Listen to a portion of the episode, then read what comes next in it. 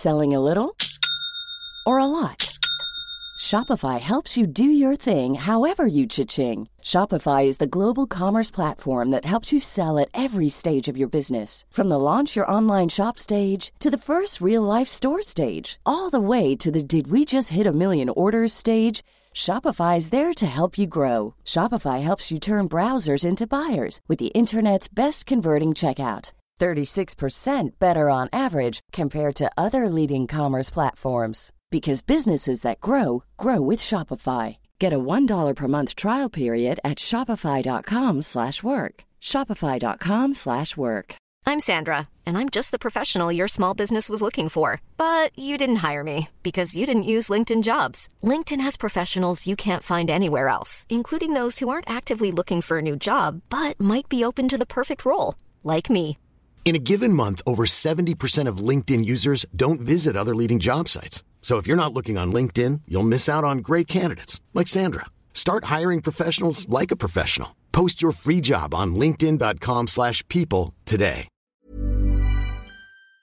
De relativiser la notion d'échec, de l'appeler autrement, de l'appeler expérience. Salut à toutes et à tous. Aujourd'hui, comme tu peux le voir, je reçois Florine Fossé pour une interview dans Bouteille à la Mer. Florine Fossé n'est autre que la créatrice du podcast Nouveau Job, Nouvelle Vie. C'est donc une collègue podcasteuse avec qui on a décidé de collaborer, qui m'a gentiment envoyé un mail pour que l'on puisse mener à bien ce projet de collaboration en faisant chacune une interview de l'une et de l'autre sur nos podcasts respectifs. Tu pourras donc évidemment retrouver mon interview en lien dans la description de cet épisode. Mais pour l'heure, on discute avec Florine et elle nous parle de son parcours de vie, de son expérience, de sa reconversion professionnelle, mais aussi de son rapport à la famille ou encore aux vêtements. J'espère que cet épisode te plaira. Comme tu vas l'entendre, toutes mes questions ont été réenregistrées pour la simple et bonne raison que mon ordinateur avait décidé de faire énormément de bruit au moment de l'enregistrement et que c'était tout simplement inaudible. J'ai donc préféré réenregistrer tout ça pour que ce soit plus agréable à l'écoute, mais ça ne change absolument rien pour cette interview. On va donc commencer comme d'habitude avec une petite présentation de Florine. Ouais, ça marche. Bah écoute, merci beaucoup Mathilde, parce que c'est un, un gros plaisir aussi pour moi de, bah, d'échanger avec toi, puis d'échanger avec une autre créatrice. Alors, comment me présenter ? Ouf, c'est jamais facile. Euh, bah moi, je m'appelle Florine, je m'appelle Florine Fossé, et non pas Florine, mais Florine. Et euh, donc, j'ai vingt-huit ans, et euh, voilà, je, je suis euh, alors à la fois euh, enseignante documentaliste et coach. Et euh, donc, du coup, j'ai deux métiers différents, en fait, et euh, je me suis spécialisée dans la reconversion professionnelle. Et euh, moi, ce qui, me, ce qui me fait vibrer, en fait, c'est euh, d'aider les gens à faire des choix de vie, des projets de vie qui correspondent à leur personnalité, à leur nature profonde, qu'il n'y ait pas d'opposition, par exemple, entre leur travail et euh, l'individu qu'ils sont, en fait. Ne, de ne pas s'oublier, en fait, dans ce que l'on fait, mais d'être à l'écoute de soi. Et ça, c'est ce qui me fait euh, vibrer.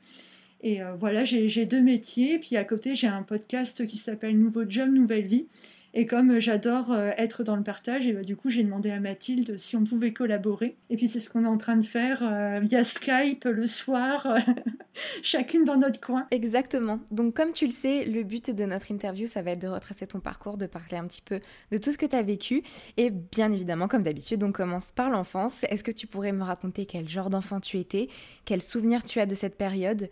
Dis-moi tout. Alors, euh, bah en fait, euh, c'est la première fois que je fais cet exercice-là de parler de moi, parce que j'ai plus l'habitude de, d'écouter les gens et de leur parler que de parler de moi. En fait, moi, ce qui est curieux, c'est que j'ai beaucoup de, de souvenirs pointus de, de quand j'avais trois ans, euh, trois quatre ans, euh, au niveau de, de mon environnement. Ah, mais c'est, apparemment, c'est pas le cas de tout le monde. Mais euh, moi, je me rappelle très bien la, ouais, la disposition, en fait, des pièces, les objets... Euh, je me rappelle pas trop des gens, bizarrement, de leur physique, mais je me rappelle très bien de l'environnement. Et euh, bah, mon enfance, je la... enfin, c'était une période super heureuse, euh, malgré le fait que j'avais des parents qui étaient pas trop dans euh, la communication ou la démonstration affective. En fait, comme j'étais fille unique jusqu'à l'âge de mes six ans, Euh, et que mes parents travaillaient, bah, du coup j'étais souvent, euh, quand j'étais chez moi, en, en train de vadrouiller dans le jardin. Euh, on avait une grande maison en fait qui était coupée en deux, et euh, c'était euh, la vieille dame à côté, euh, Madame Portail, elle est, elle est décédée maintenant, qui euh, nous louait la deuxième moitié de la maison. Et en fait moi, à trois quatre ans, euh, et puis cinq six ans, parce qu'après j'ai déménagé à sept ans, bah, je passais mon temps chez la vieille dame. Elle recevait ses amis, vieille dame aussi, et en fait euh, je, je l'ai trouvé super intéressant. Enfin, j'avais quatre cinq ans et je trouvais que ce que les personnes âgées avaient raconté était euh, hyper intéressant, et à l'époque elle m'appelait euh, Radio Pipelette, tu vois, parce que bah, apparemment j'aimais déjà beaucoup parler. Euh, pas de moi, mais euh, je sais pas, j'aime bien échanger avec les gens. De toute façon, c'est au cœur de, de mes métiers. Et, euh, et en fait, ce qu'il y a, c'est que avec le recul que j'ai aujourd'hui, bah, je sais que si j'étais souvent chez Madame Portail, c'est parce qu'en fait, je me sentais pas bien chez moi. Euh, quand j'étais enfant, voilà, j'ai, j'ai des rapports avec mes parents qui sont assez euh, complexes. Et euh, donc, du coup, je passais beaucoup de temps euh, en, en train de m'évader, voilà, chez euh, la voisine. Et, euh, et elle avait un immense jardin, donc ça fait un peu cliché, mais elle avait un immense jardin. Puis bah moi, euh, dans mon imaginaire, euh, telle, euh, telle grille au sol, il y avait quelque chose en dessous. Enfin, je me rappelle beaucoup de ces détails-là.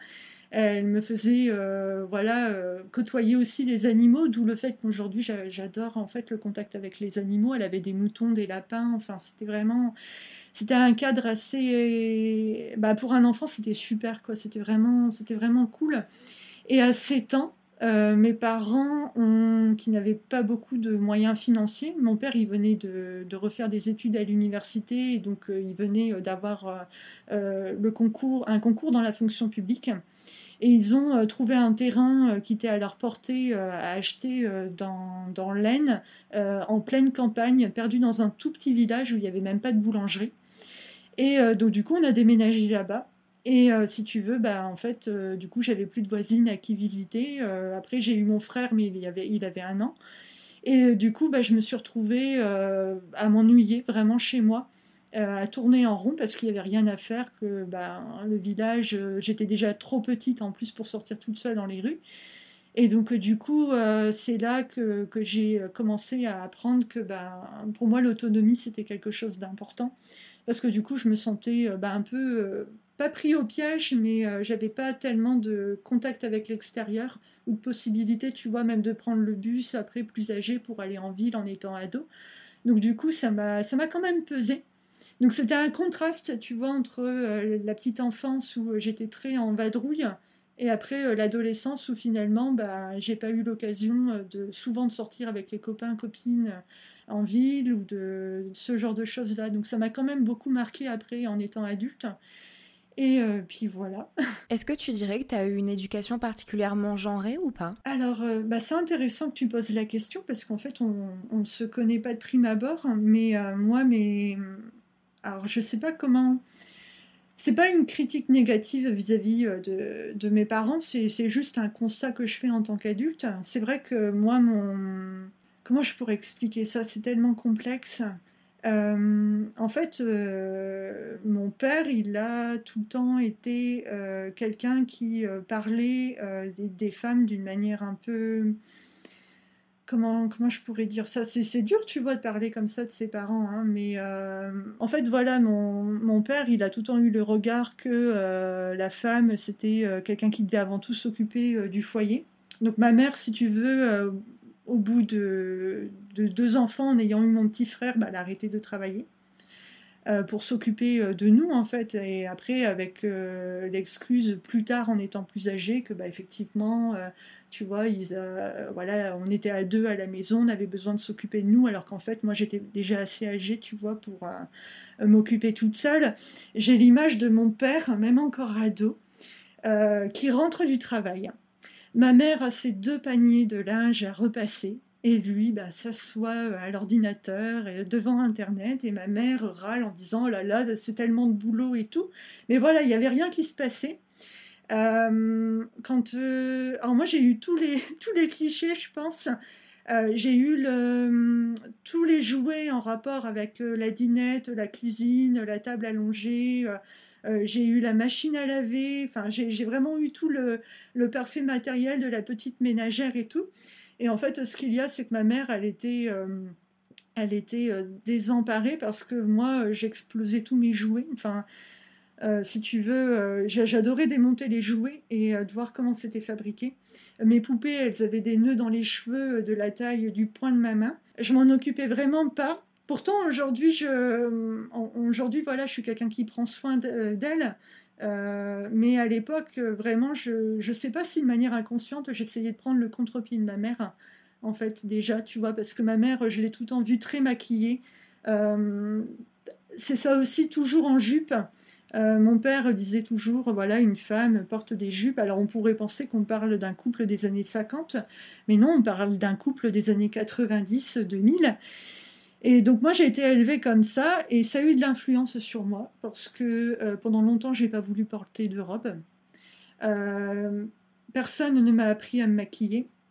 Donc euh, moi, j'ai pas fait l'effort aussi d'apprendre à me maquiller. J'ai commencé à me maquiller très tard. Donc du coup, j'ai eu ce modèle-là qui était quand même assez particulier, mais qui a été une force, parce que c'est vrai qu'en en, en entendant parler comme ça aujourd'hui, on pourrait se dire, oh là là, c'est quoi euh, cette famille et tout. Mais en fait, non, ça a été une force, euh, parce que ça a développé ma personnalité. Euh, ça m'a permis, en fait, euh, déjà petite, ce qui est intéressant, c'est que quand on est enfant, on remarque beaucoup plus de choses que les adultes euh, peuvent le penser. On assimile des choses et en fait des années après on les a encore parfaitement en tête et mine de rien ça nous construit et moi ça m'a appris en fait à, bah, en fait, à m'habiller avec ma propre personnalité. Je porte des vêtements qui sont super colorés, enfin, j'ai des cheveux qui me descendent jusqu'en bas des reins, enfin, c'est, j'ai, j'ai pas vraiment, le, j'ai pas vraiment le, pris le modèle, tu vois, de, de bien me maquiller, euh, de porter des vêtements euh, euh, qui font classe, par exemple. En fait, mes vêtements, ils me ressemblent. Si tu veux, je porte des vêtements, euh, je peux pas dire classe ou euh, comme ceci ou comme cela, mais ils me ressemblent. Et donc, ça a été, euh, ça a été un cadeau et surtout, ça, ça a eu une influence jusqu'à m'inciter à, à rejoindre euh, d'abord une association féministe dans la Somme quand j'étais étudiante.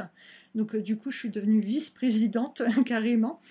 Euh, par hasard, enfin par culot même, je pourrais dire, parce que première réunion où j'ai intégré cette, cette association-là, la présidente dit « Bon, bah, il manque quelqu'un pour être euh, vice-présidente et qui, qui veut se désigner ?» Et moi, en fait, je ne savais pas trop ce que je faisais, j'ai levé la main. Et euh, donc, du coup, ça, ça fait rire tout le monde sur le coup. Mais euh, si tu veux, je suis devenue vice-présidente. Ça m'a beaucoup fait sortir de ma zone de confort, hein, parce que ça m'a donné des responsabilités. Et euh, surtout vis-à-vis du regard des autres. Euh, comment euh, gérer, en fait, le fait de dire t'es féministe sans... Euh, sans tomber dans les clichés, en fait, tu vois, de, de dire, bah ouais, sans avoir à se justifier, bah oui, je suis féministe, mais tu vois, les justifications du genre, mais j'aime quand même les hommes, tu vois, ou euh, j'aime prendre soin de moi, enfin, comment ne pas tomber dans les clichés, en fait, dans ces clichés lourdingues. Et en fait, plus tard, j'ai rejoint bah, un collectif très célèbre aussi féministe en France, et, euh, et donc j'ai été community manager bénévole. Et euh, c'est pareil, ça m'a ouvert sur euh, plein de profils différents en fait, de, de femmes et ça m'a, ça m'a tellement apporté aussi dans mes, mes relations de couple euh, parce qu'il y avait des choses que j'analysais pas en fait, euh, enfin que j'analysais mais j'avais pas de regard extérieur tu vois, sur lesquels euh, me comparer et euh, donc euh, du coup euh, c'était hyper... Euh, bah, ça m'a permis en fait de, de faire la paix avec euh, mon modèle parental si tu veux. Ça m'a, ça m'a permis de me construire ma propre opinion, euh, d'aller à la rencontre de gens en fait, à l'extérieur, de, de parler avec euh, des personnes d'horizons différents. Ça m'a permis de me, vraiment de me construire une individualité, en fait. Et puis, euh, de, du coup, en te forgeant une opinion, tu culpabilises moins, euh, ou tu es moins... moins mal à l'aise, en fait, quand tu dis « bah ouais, je, je fais partie d'un collectif féministe », tu sais comment en parler, en fait, parce que tu as appris avec le temps à, à te forger ta, tes propres opinions, euh, tu vois, des, des, des, des sujets, en fait, autour de ça. Et c'est, c'est tellement riche et tellement vaste, en fait, le féminisme. Et puis, ce qu'il y a important aussi à dire, c'est que chacun a son propre vécu et qu'on ne peut pas penser de la même manière, chacun. Enfin, tout le monde, euh, je vais dire ça de manière plus française, on ne peut pas tous penser de la même manière, tu vois. Et, euh, et c'est vrai que souvent, on dit, bah, les féministes, ils veulent penser... Enfin, il y a des groupes, en fait, des, tu vois, des groupes différents et tout, mais non, chacune a son propre vécu, euh, chacune a ses propres expériences de vie, chacune apporte sa valeur également, euh, tu vois, dans, au sein des associations, au sein des collectifs. Et, euh, et donc du coup voilà quoi, il faut arrêter de, de tomber dans les clichés vis-à-vis de ça. Donc tu parlais de ton père qui était un petit peu le patriarche de la famille avec une éducation justement très patriarcale. Euh, j'aimerais te demander quel rapport tu as eu avec tes parents, avec une mère qui était euh, qui se conformait finalement euh, à la vision assez arrêtée qu'avait ton père de la femme. Euh, toi comment tu l'as vécu, et puis aussi vis-à-vis de l'éducation féministe par la suite que tu as pu avoir, quel était ton regard euh, sur tes parents? C'était un rapport euh... Enfin, quand j'étais enfant, euh, adolescente, je ne savais pas comment me positionner. Euh, j'avais ce modèle-là et après je comparais avec les amis, euh, enfin les parents de mes amis. Euh, je voyais que ce n'était pas euh, pareil euh, partout, quoi, forcément. Enfin, et puis euh, ça a été longtemps un rapport euh, de, de critique euh, vis-à-vis de mes parents. Un rapport, tu vois, où ah oui, ah, bah, mon père, il est comme ça, mais dit d'un ton railleur, tu vois. C'est pour ça que tout à l'heure, je disais comment je peux exprimer les choses de manière à, voilà, à ce que ça passe pas pour de la raillerie. Je dirais qu'en tant qu'enfant et en tant que, qu'adolescente, je ne savais pas comment me positionner. J'ai, j'ai fait de mon mieux en fait, pour euh, bah, faire avec. Ce qui était compliqué avec mes parents, c'est qu'ils ne sont pas très démonstratifs au niveau émotionnel. Ça a eu des répercussions sur moi. Parce que même encore maintenant, en tant que, voilà, en tant que, que femme adulte et puis en tant que, que coach, bah, j'apprends à, à, me, à savoir quoi faire de mes émotions, tu vois. Parce que ce qui est, euh, ce qui est, intér- enfin, ce qui est intéressant, je dis que c'est intéressant, mais en fait, quand tu n'as pas appris, quand tu n'as pas eu le modèle euh, de parents qui exprimaient leurs émotions, plus tard, tu t'aperçois que tu ne sais pas quoi en faire de tes émotions. Et c'est là que, par exemple, tu as une contrariété en public et tu te mets à pleurer, mais tu ne tu, tu, voilà, tu peux pas te maîtriser. Parce que finalement, je prends toujours l'image de euh, tu accumules des choses sur ton dos, hein, tu vois. Et puis au final, ça pèse lourd et tu ne sais plus quoi faire de tes émotions. Donc, euh, donc du coup, voilà, c'était un constat. Et le coaching, ça m'a vraiment permis de, d'apprendre à, me, à parler de moi. Et puis, euh, surtout, à me délester de la méfiance vis-à-vis des autres, parce qu'il euh, y a aussi ce, ce côté, bah voilà, je ne sais pas comment parler de mes émotions, qu'est-ce que les autres vont penser de moi, et euh, voilà, comment essayer de, de se délester, en fait, du, du regard des autres, en se disant, bah, les autres n'ont pas forcément, tu vois, être dans la critique, ou dans, ou dans la raillerie, ou dans la moquerie. Donc, moi, mes parents n'exprimaient pas beaucoup leurs émotions, Euh, ce qui fait que j'ai jamais trop pu parler de ces sujets-là avec eux. J'ai essayé plus tard en étant euh, plus âgée. Et en fait, euh, chacun a sa propre vision de la vie. Et ça, je l'ai appris euh, bien plus tard parce que ça fait pas si longtemps que ça que, que je parle comme ça. Mais euh, en fait, j'avais tout le temps tendance à dire euh, mes parents euh, sont comme ceci. J'ai eu euh, une éducation qui fait que ben, tu te rends compte. Enfin, euh, euh, bref, j'étais vraiment dans la critique. Et euh, mes parents, ils ont, enfin, ils ont pas ce comportement-là pour rien, tu vois. Ils ont leur propre vécu. Et, euh, et c'est vrai que euh, c'est dur, en fait, de... Moi, j'ai voulu leur faire changer d'avis, tu vois. J'ai voulu leur montrer que bah, c'était pas normal de penser comme ça sur euh, les femmes, ou c'était pas normal, voilà, de, d'agir comme ça avec son enfant, parce qu'on a tous des rapports euh, avec nos parents qui ont pu être compliqués à un moment donné. Mais euh, voilà, moi j'ai eu des rapports vraiment compliqués avec mes parents, et euh, ce qu'il y a, c'est que tu peux pas changer en fait, le... tu peux pas changer en fait de but en blanc euh, tes parents, comment ils pensent, leur vision du monde. En fait, il faut surtout que s'ils sont comme ça, c'est parce qu'ils ont créé toutes ces pensées tout au long de leur vie. Donc je sais même pas si c'est possible de changer ça. Non, en fait, c'est pas possible. Mais quand tu quand t'es là-dedans, tu tu toi tu veux le faire, tu vois, parce que tes parents c'est euh... c'est un socle émotionnel, euh, c'est une figure aussi avec laquelle tu as grandi, parce que finalement tu passes énormément de temps avec tes parents. Pendant... Moi j'ai quitté mes parents pour étudier à l'âge de dix-neuf ans, donc en fait c'était dix-neuf ans à habiter dans la même maison que mes parents, donc c'est des gens que tu côtoies énormément, et en fait il y a tout le temps ce truc de vouloir faire plaisir aussi à ses parents, tu vois, d'avoir leur reconnaissance, d'avoir leur estime, et d'un côté toi t'es pas d'accord avec l'éducation que tu as eue. Donc, à un moment donné, quand tu deviens adolescente, tu as plus d'affirmation de toi, bah, tu commences à, à leur dire euh, « ouais, moi, je suis pas d'accord » ou euh, à commencer à leur faire des reproches en pensant que, d'un seul coup, ils vont écarter leurs bras et se dire « mais t'as raison, ma fille, je m'excuse et tout ». Mais non, en fait, ça se passe pas comme ça dans la réalité. Ça veut pas dire qu'il faut plus, pas du tout, en fait, avoir de, de communication avec ses parents. C'est juste que le plus long travail, et je pense y être assez bien arrivée, à vingt-huit ans, c'est d'accepter ses parents tels qu'ils sont, de se dire qu'on ne peut pas les changer et qu'après, c'est à soi de décider ce qu'on veut faire de sa relation avec ses parents. Et aujourd'hui, en fait, euh, je côtoie quasiment plus mes parents. Euh, mes parents, en fait, de substitution, ce sont mes grands-parents paternels avec qui j'ai beaucoup plus d'affinité. Et en fait, euh, pendant longtemps, ça a été une source de...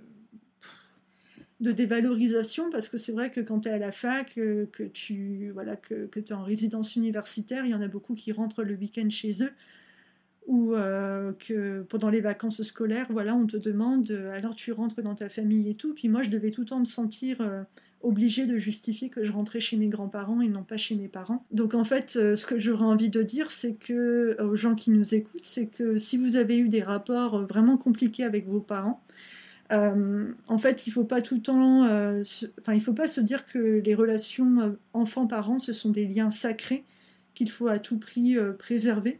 Si vous jugez que des personnes, en fait, dans votre vie, bah, vous atteint dans votre intégrité euh, psychologique, eh bien, prenez de la distance, tout du moins, préservez-vous, protégez-vous, en fait, et euh, Et, et voilà, c'est pas parce que ce sont nos parents qu'on doit tout le temps les mettre sur un pédestal. En fait, quand on est adulte, c'est aussi ce travail-là de savoir euh, faire des choix de, de relations. Même si c'est, tu vois, ça me fait encore bizarre de dire, bah ouais, moi j'ai plus de contact avec mes parents, euh, voilà, j'ai, j'ai décidé que de, de prendre des distances et tout avec eux.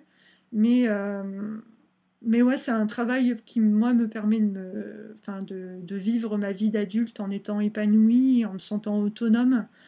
Euh, et puis, je sais pourquoi je fais ces, ces choix-là aussi. Donc, c'est aussi savoir pourquoi on fait ces choix-là. Mais c'est pas tout le temps facile, en fait, de... d'en parler. Oui, c'est sûr, je comprends. D'autant plus que là, tu t'exprimes sur un podcast, donc tu donnes comme...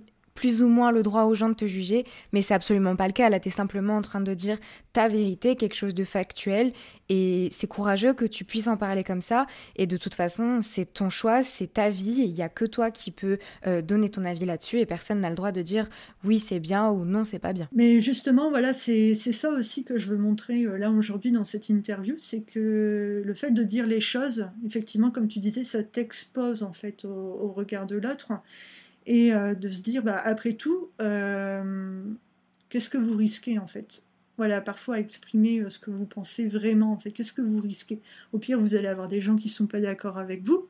Et ça, c'est parce que bah, ils ont leur propre vision aussi de la vie, leurs propres expériences.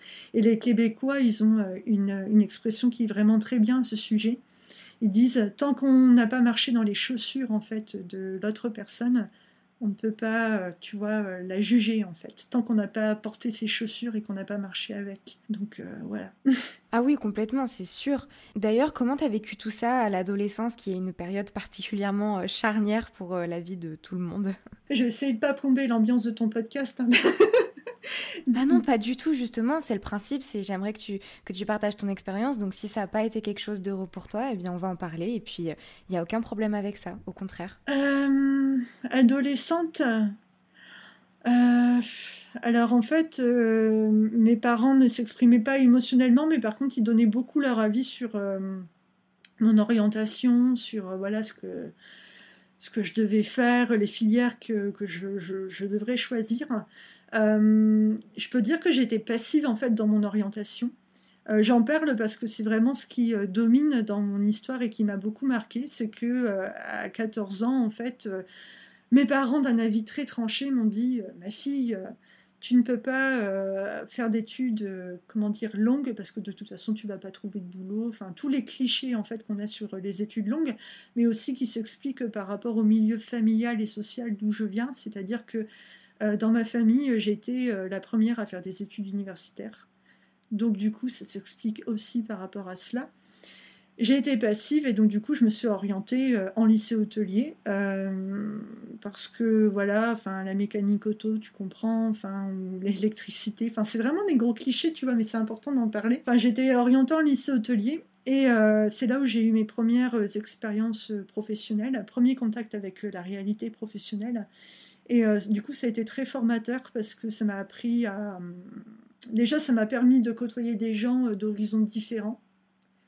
Ça m'a aussi permis de gagner en autonomie, en responsabilité, parce que d'un seul coup, à quinze ans, on te, on te demande de faire un stage pendant un mois en hôtel ou en auberge pour, tu vois, valider ton année d'études. Et donc là, du coup, tu te retrouves très jeune avec des responsabilités. Donc, c'était pas un travail rémunéré, mais c'était un stage. Et, euh, et, et du coup, en fait, euh, ça m'a permis aussi de commencer à euh, comprendre que, que bah, il allait falloir faire des choix de vie en fonction de qui j'étais, tu vois. Que finalement, ça m'a mis sous les yeux que j'écoutais beaucoup mes parents, que je voulais beaucoup leur faire plaisir. Je pense que ça rentre, ça rentre aussi, tu vois, dans le cadre d'une enfance qui n'a pas été... Euh, avec, enfin, avec des relations euh, parents-enfants qui n'ont pas été très épanouissantes, c'est que souvent, tu as envie de faire plaisir à tes parents. Et là, je me suis dit, bah, en fait, ce, l'hôtellerie-restauration, ça ne me correspond pas du tout, mais vraiment pas du tout. Moi qui suis quelqu'un d'introverti, qui, qui aime les environnements calmes, qui... Enfin, là, du coup, tu te retrouves, tu te retrouves avec des horaires, en fait, où tu travailles essentiellement le soir ou en cuisine. Il faut élever la voix, tu vois, avec le coup de feu et tout. C'était vraiment pas fait pour moi. Et puis bah là, en fait, euh, première chose que j'ai faite, euh, enfin première prise de décision que j'ai faite euh, vraiment en autonomie, c'était de, d'écrire au rectorat. Je me rappelle toujours, j'étais dans ma, ma chambre, euh, je me suis assise à mon bureau. À l'époque, je n'avais pas d'ordinateur, je n'avais pas d'internet. Et j'ai écrit une lettre au rectorat en leur euh, parlant avec mes propres mots d'adolescente de pourquoi me, ces études-là ne me plaisaient pas, enfin bref. Et j'ai envoyé la lettre sans en parler à mes parents. Et en fait, et, euh, en fait c'était vraiment de, de dire ras-le-bol, quoi. Il faut que je me reprenne en main parce que vraiment, euh, d'un point de vue psychologique, ça allait pas. Enfin, c'était pas, c'était pas le grand bonheur, quoi. Enfin, je sentais que vraiment, j'étais pas à ma place. J'étais, j'avais le sentiment d'être en décalage avec les autres personnes de ma classe qui euh, s'éclataient en cuisine, tu vois, qui prenaient vraiment du plaisir. Et moi, j'étais là et je me disais, mais mince alors, en fait, à, à seize ans, j'ai l'impression d'être déjà coincée dans ma vie. Alors que j'ai que seize ans. Et donc, en fait, j'ai eu ce, ce réflexe-là de, de me dire, bah, je vais essayer de m'en sortir, en fait. Tu vois, toute seule, je vais écrire au rectorat et on va voir ce qui se passe. Et le plus drôle dans tout ça, c'est que euh, je ne sais pas sur qui je suis tombée au rectorat. Je, je n'ai jamais connu cette personne-là. Mais la personne qui m'a lu a pris l'initiative de contacter le lycée euh, général, parce que moi, je voulais faire un bac littéraire. J'ai tout le temps été quelqu'un qui lisait beaucoup. Je voulais faire un bac L, tu vois, à la base. Et en fait, mes parents m'ont dit, ben bah, non, euh, en plus, un bac L, c'est, c'est vraiment là où ça va te mener à rien, quoi, en tant qu'étude euh, longue et tout. Et euh, donc, du coup, la personne au rectorat, sans que je le sache, a contacté le lycée. Et j'ai pu avoir un rendez-vous avec le proviseur sans avoir rien à faire. Donc, en fait, j'ai reçu la lettre. À partir du moment où j'ai reçu la lettre en me disant, bah c'est OK, en fait, le proviseur de tel lycée, il est prêt à vous recevoir. Euh, bah là, j'ai, j'en ai parlé à mes parents. Ma mère, euh... mes parents n'étaient pas contents, hein, mais je m'en, je m'en fichais en fait, parce que j'allais faire euh, les études qui me plaisaient, et puis euh, parce que bah, pour la première fois, en fait, j'avais pris une, une décision d'adulte. Euh, j'avais, j'allais avoir dix-sept ans à l'époque, et j'avais pris une vraie décision d'adulte, tu vois, c'est euh, Florine. Euh, voilà, t'as, t'as, t'as, que, t'as que seize ans en fait, et t'as l'impression d'être déjà prisonnière en fait de quelque chose, tu vois, qui te correspond pas dans la vie. Bouge-toi en fait, euh, tente, tente le coup et euh, fais preuve d'autonomie, tu vois. Et ça rejoint ce qu'on disait tout à l'heure par rapport à l'enfance et l'adolescence où je me sentais un peu prisonnière, euh, on va dire, de l'endroit où avaient déménagé mes parents sans avoir de mobilité géographique. Bah, Du coup, ça m'a, ça, m'a, ça m'a vraiment montré que l'autonomie, pour moi, c'était quelque chose d'important. Et puis, ça s'expliquera aussi après avec mon parcours dans la fonction publique et puis l'entrepreneuriat, parce que du coup, ben, c'est, c'est pareil. En fait, tu as eu le coup une fois, mais tu vois, il te faut plusieurs fois dans la vie avant de comprendre vraiment la leçon, en fait. Donc... Euh... Ben en tout cas, je trouve ça super courageux d'avoir adressé cette lettre-là et de t'être donné les moyens d'avoir l'orientation que tu voulais. Euh, à ce moment-là de ta vie, quel rapport tu avais avec ton corps ? Alors, euh, avec mon corps, euh, maintenant j'en parle avec beaucoup d'humour de mon corps. En fait, je fais un mètre soixante-dix pour cinquante-trois kilos. J'ai un corps qui détruit les calories. Euh, ce qui fait que, en fait, euh, voilà, je, je suis grande et puis assez euh, très mince. Et euh, c'est vrai que, euh, déjà enfant, j'étais la plus grande de la classe, en filles et garçons confondus. Et puis j'ai commencé à arrêter de grandir subitement quand... Euh, J'ai eu mes règles à l'âge de douze ans. Donc, à l'âge de douze ans, je faisais déjà un mètre soixante-quatre, ce qui apparemment est beaucoup pour cet âge-là. Mais moi, à l'époque, tu vois, je m'en apercevais pas parce que bah, je vivais dans mon corps et puis voilà, moi, je m'apercevais que les autres autour de moi étaient plus petits. J'ai grandi de quelques centimètres et en fait, c'est vrai que bah, le rapport à mon corps, c'est que finalement, quand tu es dans un extrême euh, de minceur ou dans un extrême, dans l'extrême inverse, en fait, bah, tu vois, il faut, faut vraiment être dans le juste milieu pour, et encore pour ne pas avoir de critiques.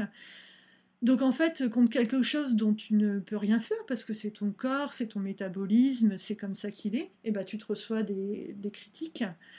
Euh, quand tu es adolescente, euh, tu enfin, apprivoises ton corps, hein, en fait, tu, tu, tous, les changements, tous les changements, tout ça, enfin, tu apprivoises ton corps, et donc euh, bah, tu te reçois des critiques et tu ne sais pas forcément quoi en faire, enfin, tu les assimiles. Donc du coup... Euh, Le rapport à mon corps, ben, pendant longtemps, euh, j'étais complexée parce que ben, c'est pareil, apparemment, il n'avait pas l'air de correspondre aux attentes de mon entourage. C'est tout le temps, oh là là, euh, t'as encore maigri, on dirait, tu vois, à chaque fois qu'on me voyait, par exemple, même à la fac, retourner, en fait, pendant les vacances, t'as encore maigri, apparemment, alors que, ben non, je pèse tout le temps le même poids. Ou, euh, ben dis donc, t'es pas grosse, hein, toi, ou, euh, enfin, des remarques. Et puis, euh, bah aujourd'hui, j'en parle avec, euh, avec beaucoup d'humour parce que bah, j'ai pris euh, de la distance par rapport à ça, puis surtout euh, de, de l'autonomie. Euh, ça, enfin, c'est assez compliqué en fait, mais euh, au bout d'un moment, tu commences à... Euh, tu commences à en avoir assez de vouloir plaire à tout le monde. Tu vois, c'est encore le, le schéma en fait de l'enfant qui veut plaire euh, à tout le monde. Tu commences à en avoir marre et puis tu te dis bah en fait euh, merde quoi, je voilà j'ai, j'ai le corps qui est le mien, euh, qu'est-ce que je peux en faire du coup et, euh, et en fait moi ce qui me pesait depuis l'adolescence c'est que je portais un soutien-gorge mais j'en voyais pas l'intérêt apparemment. Je me disais ben moi je enfin j'ai essayé une fois de ne plus en porter et puis je me suis rendu compte que c'était très bien comme ça parce que ben, ma poitrine est à une taille moyenne et puis voilà elle est pas gênante ou quoi que ce soit. Donc j'ai commencé à arrêter de porter des soutiens-gorge. Et tu vois, c'était aussi un premier pas vers... Ben, en fait, je, je reprends le contrôle de mon corps et de comment euh, voilà, j'ai envie de me sentir dans mon corps. Est-ce que j'ai envie de porter un soutif ? Oui ou non ? Pourquoi, après tout, en, en porter ? C'est, est-ce que c'est utile pour moi ? Est-ce que ça me paraît utile ? Tu vois ? Bah, pas forcément en fait, ça dépend des corps, chacun a ses propres ressentis vis-à-vis de son corps. Quels vêtements j'ai envie de porter ? Est-ce que j'ai envie de porter forcément des vêtements euh, euh, qui font très, très professionnels et qui vont pas forcément être euh, agréables à porter ? Ou est-ce que j'ai envie de, de trouver un juste milieu, pas forcément d'arriver en jogging, tu vois, euh, au travail ? Surtout que j'en porte pas, mais euh, du coup, euh, est-ce que j'ai envie de porter des jeans serrés ? Ou est-ce que j'ai plutôt envie de porter euh, des joggings ou des leggings, tu vois ? Enfin, bref, essayer de reprendre en fait la, la maîtrise de ton corps et de comment tu as envie de te sentir dans tes vêtements, comment tu vois, tu as envie, la mobilité aussi de ton corps, la mobilité que, que tu as envie d'avoir. Et donc, euh, donc voilà. Donc finalement, tu as réussi à te réapproprier ton corps qui avait été critiqué par ta, ton entourage et tout ça, par le fait déjà d'arrêter de porter des soutiens-gorge et de choisir des vêtements qui te, qui te mettaient à l'aise, qui te faisaient se, te sentir bien et qui t'ont permis de bah, te récupérer ce pouvoir-là sur ton corps. Ouais, c'est ça, totalement, en fait. C'est-à-dire que... Et encore, ça, le confinement a encore aggravé, aggravé les choses. Parce que comme beaucoup de gens, je pense, qui nous écoutent, bah, j'ai beaucoup passé de temps en pyjama. Ne nous mentons pas. Et donc, du coup, là, je me suis dit, mais mince, enfin... En fait, euh, c'est vrai que euh, du coup, tu, quand il a fallu reporter un jean, quand il a fallu reporter un pantalon pour aller travailler, ça m'a fait bizarre au niveau des sensations, tu vois. C'est, ça, ça m'a fait bizarre. Et puis, je me suis rendu compte que finalement, nos vêtements, on, en, on, enfin, je veux dire, on est tout le temps habillés. Et en fait, euh, on oublie, finalement, on laisse beaucoup de côté le, le ressenti qu'on a euh, par rapport à nos vêtements, par rapport aux vêtements qu'on porte. Moi, je me suis très vite réhabituée à porter des jeans.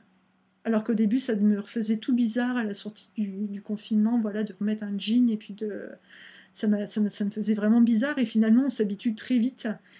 Mais, euh, mais voilà, c'est vraiment comment j'ai envie de me sentir en fait dans mon, dans mon corps, peu importe la, la morphologie en fait, et euh, comment j'ai envie de, de bouger avec. Euh, Il y a aussi après le regard de l'autre vis-à-vis de toi, hein, c'est-à-dire qu'effectivement, euh, je ne sais pas, euh, porter des, des pulls par exemple qui vont être amples, ça peut être euh, bien ou mal perçu, enfin bref, mais finalement, euh, ça dégage quelque chose, mais après, enfin... Pour moi, le, le truc, c'est de. L'important, c'est de, de trouver une manière unique à soi de s'habiller tout en étant bien, en fait, en se sentant bien dans son corps, dans ses vêtements, en fait. Je dirais qu'il n'y a pas plus important que la manière dont on se sent soi euh, dans ses vêtements, parce que finalement, euh, bah finalement on se conforme beaucoup, euh, notamment dans certains milieux professionnels où on doit porter des tailleurs, où on doit porter des costumes. Moi, je vois mes collègues euh, masculins euh, enseignants, euh, là, début septembre deux mille vingt, quand il faisait très chaud. Euh, c'est vrai que même dans le milieu de l'entreprise, tu vois, une femme peut porter des vêtements plus découverts que les hommes euh, par rapport au code professionnel.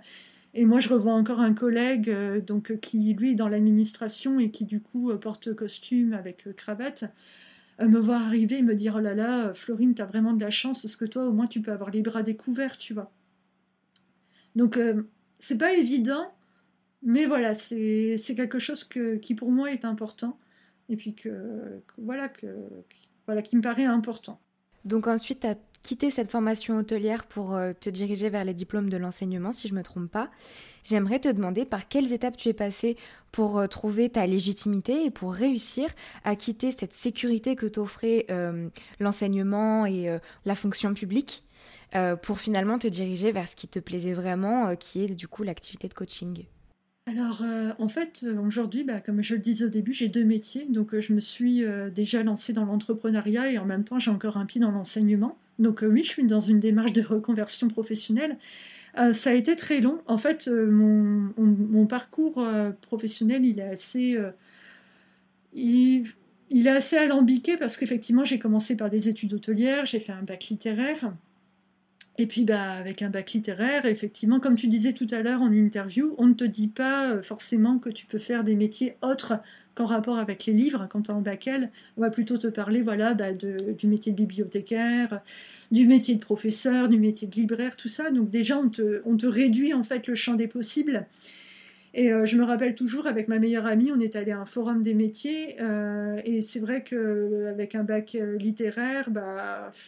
on ne savait vraiment pas quoi faire, enfin on se retrouvait devant beaucoup d'informations en rapport avec les études, euh, mais tel, pas tellement en rapport avec les métiers et avec le concret des métiers.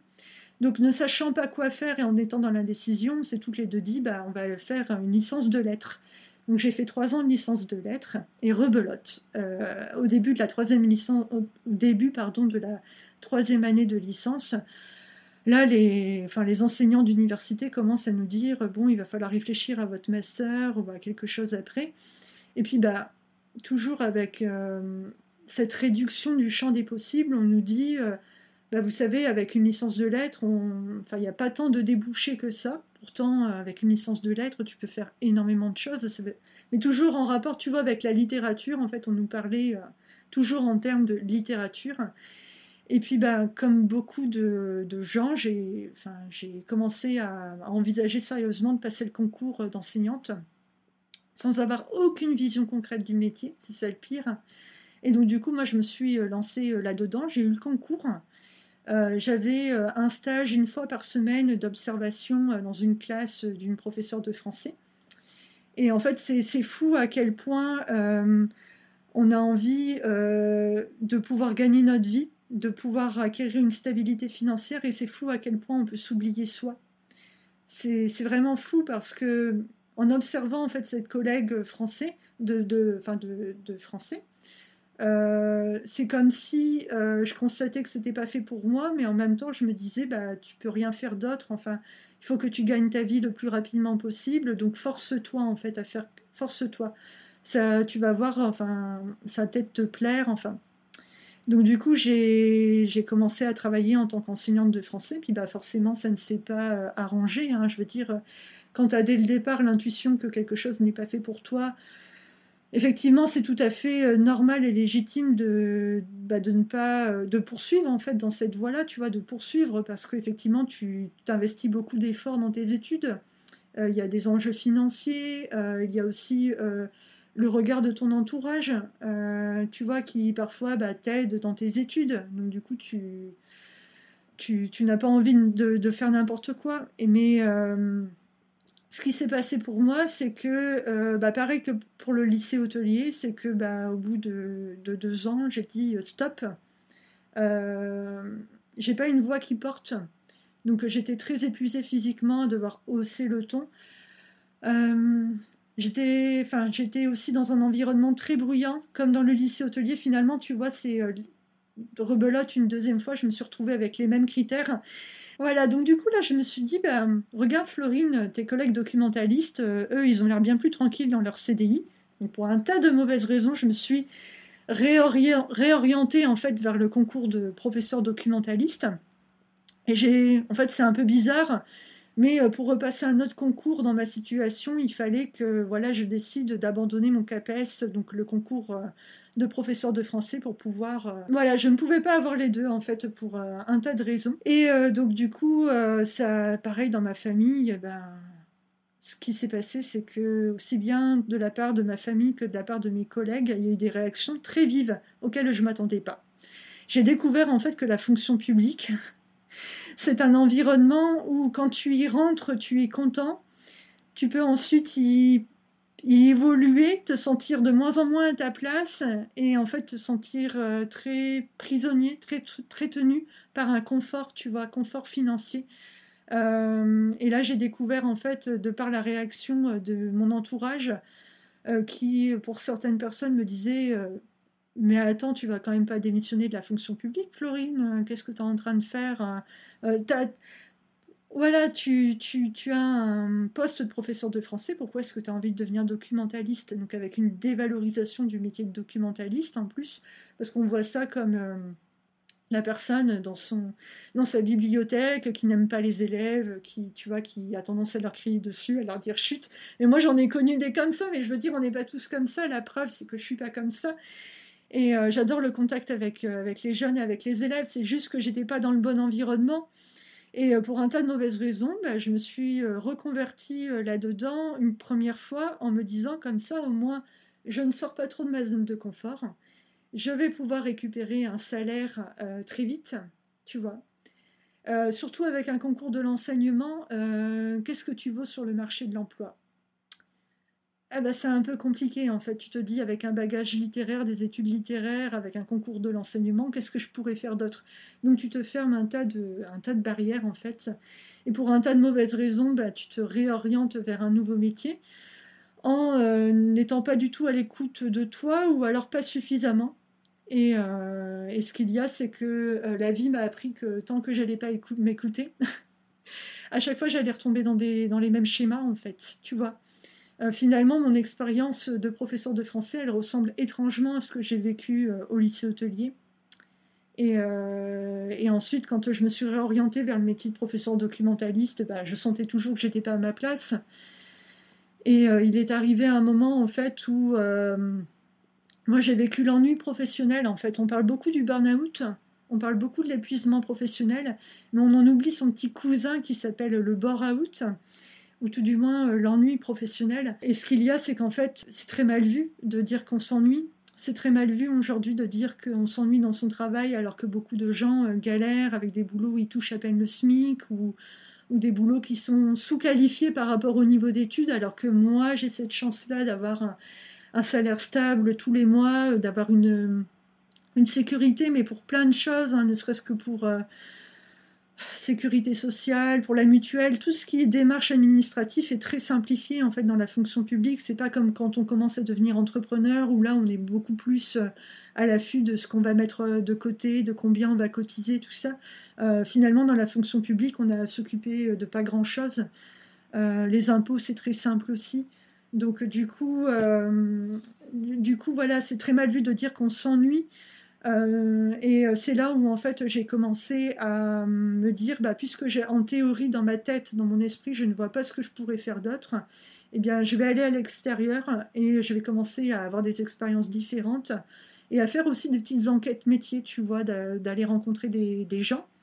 Donc en fait j'ai commencé à intégrer une association puis un collectif féministe où j'ai fait... Euh, Euh, je me suis occupée des réseaux sociaux parce que bah, c'est quelque chose qui m'attirait, tout ce qui était métier de freelance. Donc j'ai eu un début de réflexion par rapport euh, à des modèles que j'avais sur Internet de gens qui étaient euh, nomades digitales, qui étaient freelance, qui avaient l'air d'avoir une autonomie. Tu vois, l'autonomie, ça, ça revient finalement, qui, a, qui avaient de l'autonomie. Et moi, ça me faisait rêver de les voir... Euh, de voir qu'ils pouvaient travailler chez eux, alors qu'en vérité, être freelance, c'est pas tout rose. Euh, c'est beaucoup plus complexe que l'image glamour qu'on en donne sur YouTube ou sur, euh, sur Internet. Et euh, donc, ça me faisait rêver. Donc, j'ai, j'ai, un, j'ai interrogé une rédactrice web ensuite. Euh, j'ai eu plusieurs expériences comme ça où je me, je me suis cherchée. Et, euh, et puis je voyais que je trouvais toujours pas en fait. Et un jour, ce qui m'a aidée, c'est euh, j'ai vu une vidéo sur un outil qui s'appelle l'Ikigai. Donc Ikigai aussi qu'on peut dire, c'est un outil japonais en fait qui t'apprend à, à réfléchir sur ta mission de vie, sur euh, qui tu es, ce que tu, ce, ce qui t'intéresse en fait fondamentalement dans ta vie. Et euh, je me rappelle toujours, j'étais dans mon C D I le midi, je me suis enfermée, j'avais mon petit tableau blanc, j'avais besoin de me poser parce que ben encore une fois, ça n'allait pas. Donc à l'époque, j'avais, enfin, j'avais vingt-six ans, donc c'était il y a deux ans. Et euh, j'ai fait cet exercice de l'ikigai. À l'époque, moi, le développement personnel, c'était pas du tout dans ma culture, tu vois, ma culture familiale, ma culture euh, tout court, quoi. Et euh, ce qui en est ressorti au bout d'un moment, euh, ce qui s'est passé déjà, c'est que j'ai lâché prise, je me suis détendue, en fait. Euh, j'ai un peu fait stopper la petite voix du mental, le petit hamster qui court dans sa tête, qui essaye de se positionner sur des, des idées de métier. En fait, à chaque fois, tu te dis « ça, ça a l'air intéressant » et tu essayes de voir si tu rentres dans la case. Et en fait, plus tu te prends, plus tu te prends la tête sur quelque chose, moins tu, tu y vois clair, tu vois.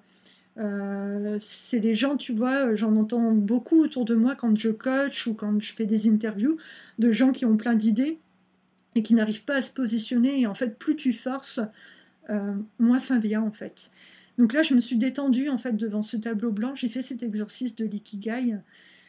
Et euh, ce qui en est ressorti en fait, c'est que je me rappelle toujours, j'ai marqué sur le tableau, euh, l'orientation c'est vraiment galère en fait. Et c'était dans la, la partie de l'ikigai, euh, qu'est-ce qui, quelles sont les causes en fait qui sont importantes pour vous, qui vous touchent. À partir de là, j'ai commencé à avoir une réflexion là-dessus, j'ai fait mais c'est vrai qu'en fait, euh, j'ai pas vécu longtemps, tu vois, vingt-six ans, mais finalement l'orientation, cette histoire de, d'orientation professionnelle, de reconversion professionnelle, ça a quand même une place importante dans mon parcours. Et euh, donc du coup, je me suis lancée dans un, un projet, mais ça a été une évidence pour moi, je voulais faire des vidéos métiers sur euh, YouTube. Je me suis dit, bah, après tout, les vidéos métiers que l'on voit, elles sont très formatées comme des fiches métiers, c'est un peu chiant. Euh, c'est, elles ne sont pas toutes comme ça. Il euh, y a des euh, chaînes YouTube, euh, je ne me rappelle plus, euh, ma- maintenant, c'est, maintenant vous allez aimer le lundi, ou je, je ne sais plus comment elle s'appelle cette chaîne, mais ils font des, voilà, des vidéos métiers qui sont super, euh, qui sont super dynamiques, en fait, qui se rapprochent du, enfin, du public jeune, en fait, du public adolescent. Et moi, à l'époque, voilà, c'est ce que, enfin, j'ai, j'ai eu ce premier projet-là où je voulais faire des interviews métiers, et donc c'est ce que j'ai fait jusqu'au confinement, presque.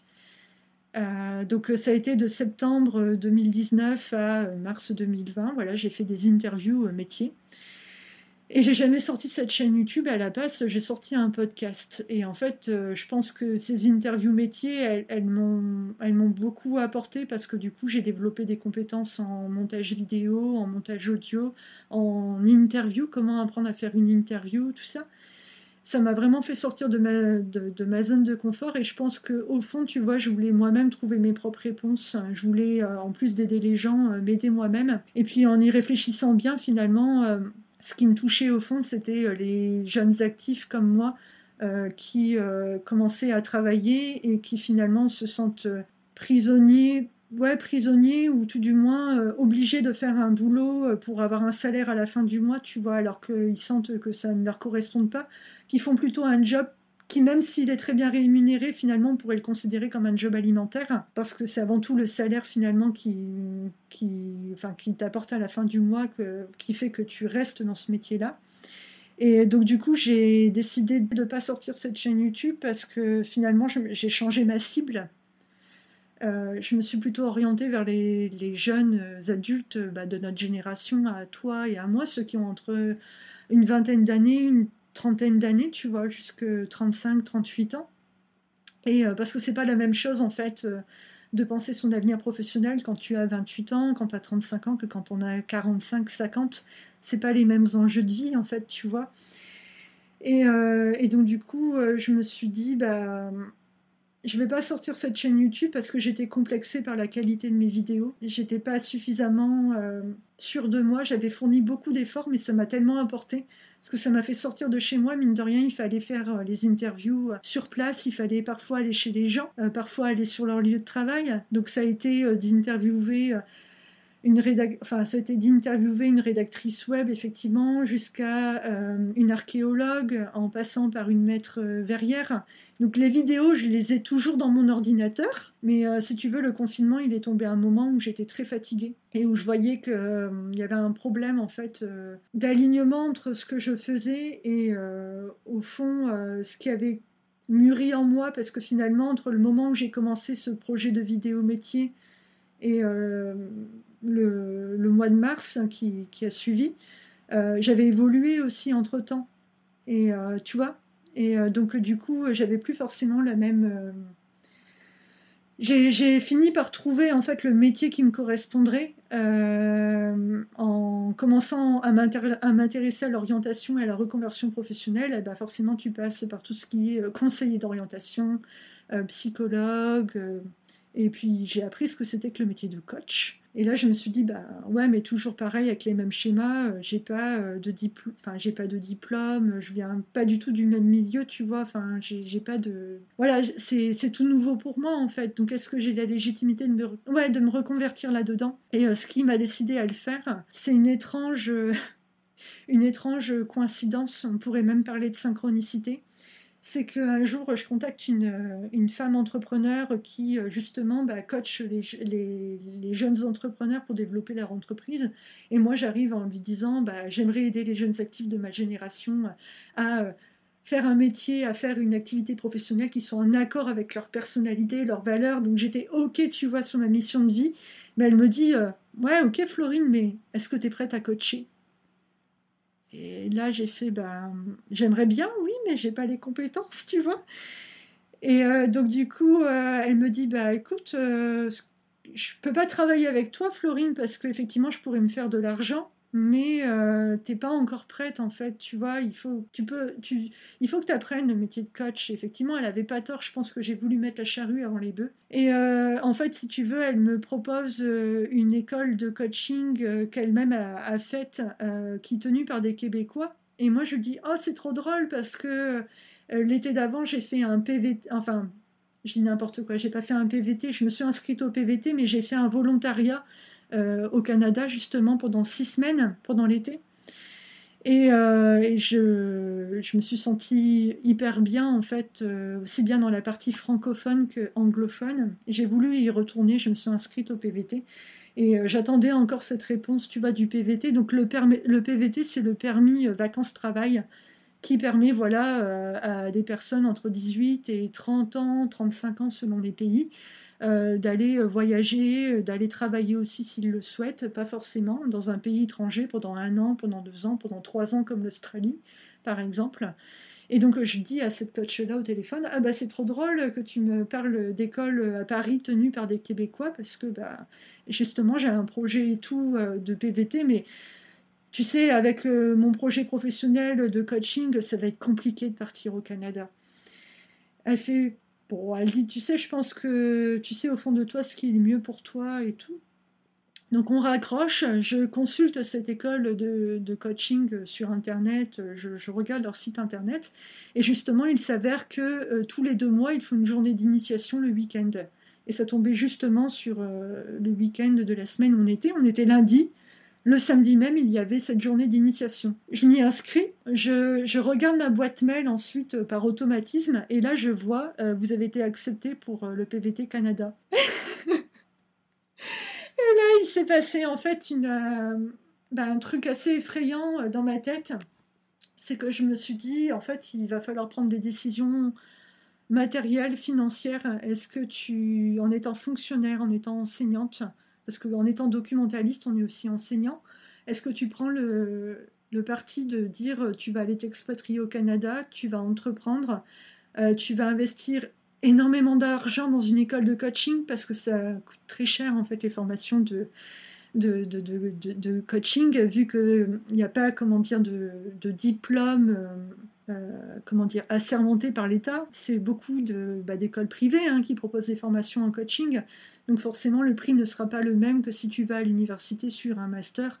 Quoiqu'il me semble qu'il existe des masters aujourd'hui de, de coaching, si je ne dis pas de bêtises.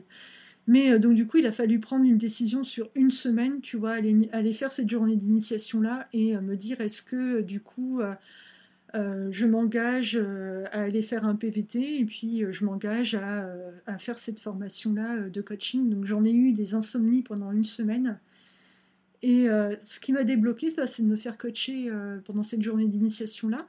Parce que, en fait, si tu veux, euh, en même temps que tu t'inities, il y a des personnes qui ont déjà fait la formation qui sont là. Ce qui est génial, en fait, avec les Nord-Américains par rapport aux, aux Européens, parce que j'ai pas envie de stigmatiser la France, euh, c'est qu'ils sont beaucoup plus dans le pratico-pratique.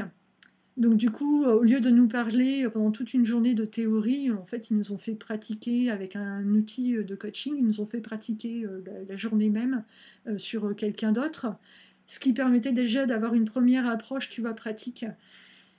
Et donc du coup, moi, je me suis fait coacher, j'ai eu la chance de me faire coacher pendant trente minutes par quelqu'un qui avait déjà fait la formation, donc qui avait les compétences pour le faire, tu vois. Et ça m'a permis de... Bah de, de faire taire la petite voix du mental, parce que j'arrêtais pas de me dire bon, dans un an, euh, combien j'aurai sur mon compte en banque, combien j'aurai sur mes livrets, euh, est-ce que ça va être possible pour moi euh, d'avoir mon salaire jusqu'à telle date, pour, enfin, un tas de questions pratiques de comment ça sera dans un an.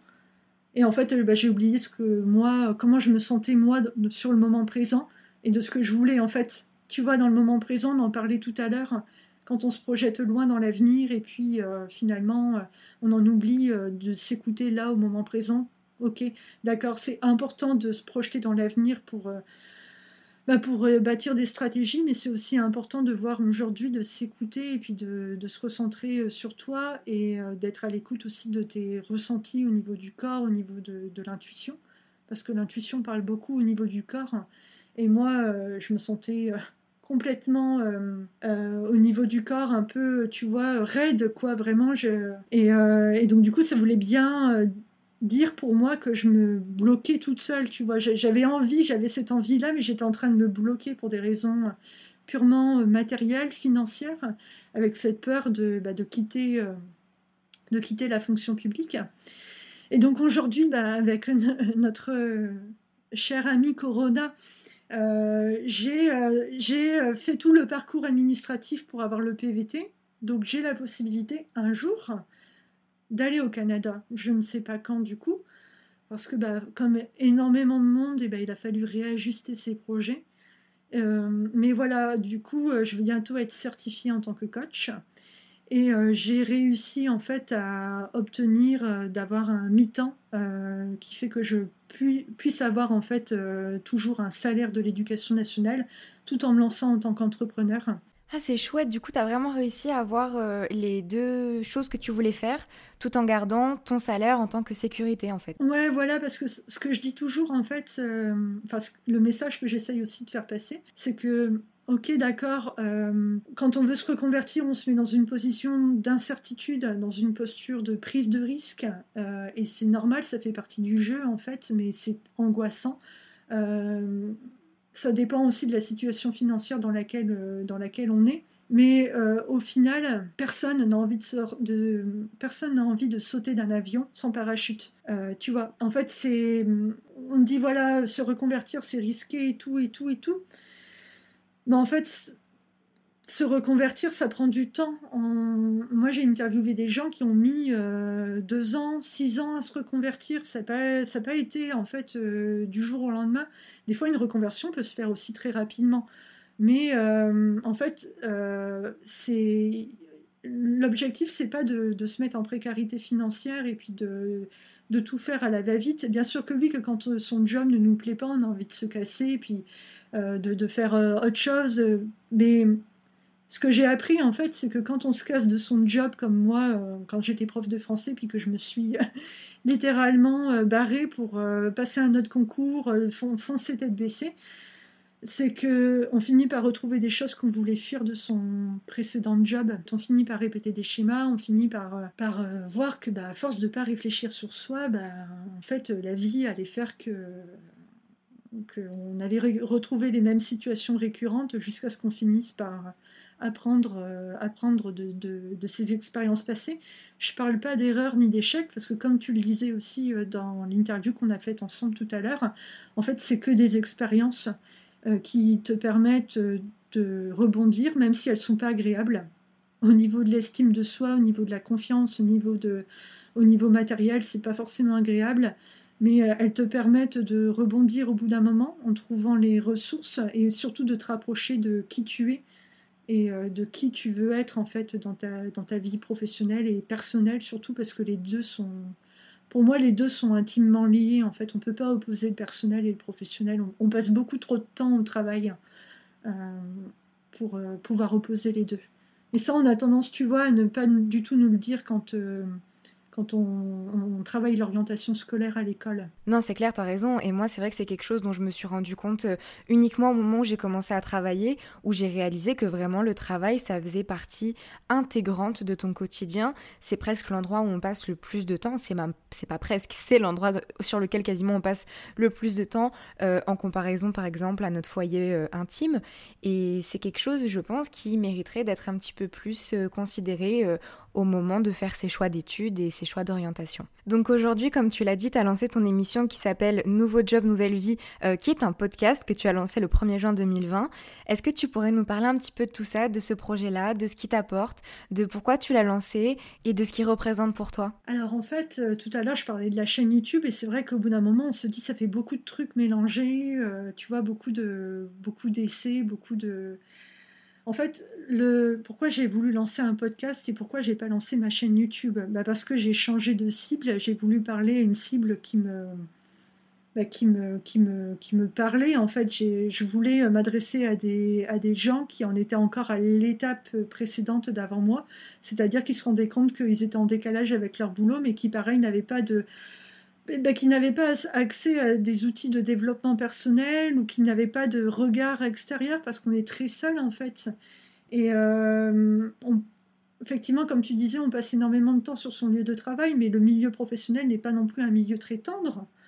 Euh, c'est un milieu aussi où on se conforme beaucoup euh, à plein de choses et euh, finalement qui ne nous permet pas de, davantage euh, bah, nous... de nous connaître en tant qu'individu ou de, de nous rapprocher de nous, ça dépend le milieu, mais c'est un milieu, euh, voilà, les milieux professionnels sont des milieux où, qui ne sont pas forcément très tendres, et donc en fait, si tu veux, moi quand, euh, quand j'ai voulu quitter mon... Bah, même quand j'étais lycéenne et que j'ai voulu quitter le lycée hôtelier, j'étais très seule, et euh, quand j'étais documentaliste, enfin quand j'étais, je suis toujours documentaliste, mais quand j'ai fait cet exercice de l'Ikigai, dont on parlait tout à l'heure, bah, j'étais seule aussi. Et euh, j'avais euh, cette petite voix du mental qui me disait euh, « Mais qu'est-ce que t'as à vouloir changer ? T'es pas si mal loti pourtant, euh, tu te rends pas compte ?» euh, Là, euh, je, je voyais les gens une fois, euh, euh, j'étais à la poste et puis je voyais, euh, alors c'est pas pour viser la poste en particulier, mais peu importe en fait, j'étais à la poste et je voyais euh, comment les, les employés étaient... Euh, Enfin, était stressée en fait, si tu veux. Et je me disais, mais moi, dans mon C D I, je suis moins, enfin, je suis moins stressée qu'eux. Enfin, je me trouvais un tas de raisons euh, de culpabiliser, de vouloir, euh, de vouloir changer, de vouloir quitter une situation stable, tu vois. Euh, par rapport au regard de l'autre, je me disais, mais en fait, euh, on va te prendre pour une girouette, Florine. Tu vois pas, t'arrêtes pas de changer, t'as des projets à droite, à gauche. Effectivement, tu te, tu te cherches. Dans une société où finalement on valorise beaucoup les, les parcours linéaires et toi-même t'as pas un parcours linéaire, donc euh, tu sais de, de quoi je parle. Et donc en fait l'idée fondamentale de ce podcast c'était que bah, les jeunes, je dis, je dis toujours jeunes actifs comme si j'étais un, un vieux dinosaure mais pas du tout, que les gens qui ont la vingtaine, la trentaine, euh, qui voilà, se posent des questions par rapport à leur, euh, leur vie professionnelle, la, la, la place qu'ils ont envie d'occuper dans le monde professionnel et dans le monde tout court, eh bien, je voulais en fait que les, et je veux d'ailleurs toujours que les gens en fait qui sont dans cette situation-là se sentent moins seuls et moins seuls avec leur petite voix du mental. Euh, déjà de se dire que d'autres gens pensent comme nous. Moi, j'ai découvert euh, en lançant ce podcast et en créant un sondage sur euh, des groupes Facebook euh, euh, de reconversion que bah, y avait pas mal de gens qui pensaient comme, euh, comme moi, euh, de gens qui culpabilisaient, qui se disaient « mais t'es pas si mal loti pourtant, euh, euh, qu'est-ce qu'on va penser de toi ?» Donc déjà, en fait, c'est hyper, euh, c'est hyper rassurant euh, de voir que, t'es pas tout seul de, que tu n'es pas tout seul à penser comme ça. Ça permet aussi déjà de commencer à prendre du recul, à relativiser. Et euh, donc du coup, c'était vraiment euh, l'idée de ce podcast de partager, de créer du lien en fait, de sortir de leur isolement, euh, leur isolement mental, ceux qui voilà qui, qui se posaient, ceux et celles qui se posent des questions par rapport à leur euh, à leur place euh, au niveau professionnel, et euh, donc de partager des témoignages. Et puis, bah, de me créer une légitimité en tant que coach. En... Alors, je dis une légitimité parce que bah, prendre la parole euh, en tant que coach, alors que tu es encore en train de te former, que tu vas bien sûr être bientôt certifié, tu vois, parce que bah, c'est vrai qu'on attache beaucoup d'importance au diplôme en France. Donc, euh, voilà, c'est quelque chose, tu vois, qu'on veut mettre en avant. Mais j'ai appris que finalement, ça n'avait pas tant d'importance que ça, parce que c'est avant tout une question de, de savoir-être et de savoir-faire. Professionnel et puis personnel, euh, ben en fait, euh, le challenge pour moi, ça a été de partager de la valeur aux gens en prenant euh, la parole. Finalement, le plus dur, ça n'a pas été de, de partager des témoignages, parce qu'avec euh, ce projet de chaîne YouTube, j'avais euh, développé des compétences en interview. Mais euh, le fait de prendre la parole, alors que quand je me formais au métier de l'enseignement, on me disait... Euh, Bah, comme toute personne qui a été à l'école, on a été évalué et on, souvent on se rappelle des mauvaises évaluations, de, du fait de mettre en avant ce qui ne va pas et peut-être après ce qui va bien. Ce qu'on apprend du coup en coaching à ne pas faire, on, on met en avant ce qui va bien dans les stratégies des gens et on cherche à les renforcer. Et après on se dit, bon bah ça n'a pas marché, comment tu pourrais faire autrement ? Qu'est-ce que tu pourrais utiliser comme ressources, comme capacité, comme talent ? Mais jamais en coaching, on va dire à la personne, bon bah tu vois, euh, effectivement ça, ça n'a pas été, ça n'a... on met pas en avant le négatif en fait. Du coup c'est super parce que par rapport à la manière dont on m'a appris à évaluer les élèves, euh, c'était complètement euh, différent, tu vois, ça changeait de posture. Et donc le challenge pour moi, ça a été d'apprendre à, à prendre la parole et à gagner en légitimité et à partager de la valeur en fait en, aux gens en me basant sur ma propre expérience, mais aussi sur euh, celle que, des gens que je commençais à coacher. Et euh, toujours avec cette même idée de sortir de leur isolement, euh, bah les gens, parce que finalement on est beaucoup perdu dans ces réflexions, on pèse beaucoup le pour et le contre euh, de plusieurs projets. Euh, parfois on a des, des gens comme toi Mathilde, et moi aussi d'ailleurs, qui aiment beaucoup apprendre, qui aiment faire plein de choses différentes. Et, euh, et c'est très dur de se positionner sur un seul métier. Parfois, parfois voilà, on se dit on n'est peut-être pas fait pour, pour faire qu'un seul métier. La preuve c'est qu'aujourd'hui j'ai deux métiers différents. Mais, euh, mais du coup, voilà, c'est toujours cette idée de sortir, euh, de, de, en fait, d'ouvrir euh, le champ des possibles aux gens au niveau des réflexions, euh, d'apporter du soutien. Et, euh, et pour moi, en prenant la parole, eh bien, de proposer euh, aux gens de changer parfois le focus de leur regard sur certaines problématiques ou certains enjeux liés à la reconversion. De se dire, par exemple, euh, « Ok, euh, tu dis que tu ne partages pas les valeurs de ton entreprise, mais est-ce que tu as déjà une connaissance suffisante de ce que sont tes propres valeurs à toi en tant qu'individu ? Est-ce que finalement les valeurs incarnées par une entreprise, elles doivent forcément être en concordance avec tes valeurs individuelles à toi ? Est-ce qu'il n'y a pas une différence entre les deux ? Est-ce que les gens qui travaillent dans une entreprise n'ont pas tous leurs mêmes valeurs et que finalement c'est très réducteur de dire qu'on ne partage pas les valeurs d'une entreprise ? Enfin, c'est beaucoup plus complexe que ça. Et, euh, et, et du coup, euh, voilà, c'est, c'est un projet qui me motive énormément, qui me permet de créer du lien, en fait, avec euh, bah, les, les, les gens que, que, que je voudrais euh, accompagner, que je veux aider, tu vois. Et, euh, et ça me fait bouger un tas de croyances limitantes, un tas de, ouais, de, de peurs également, de, de peurs de...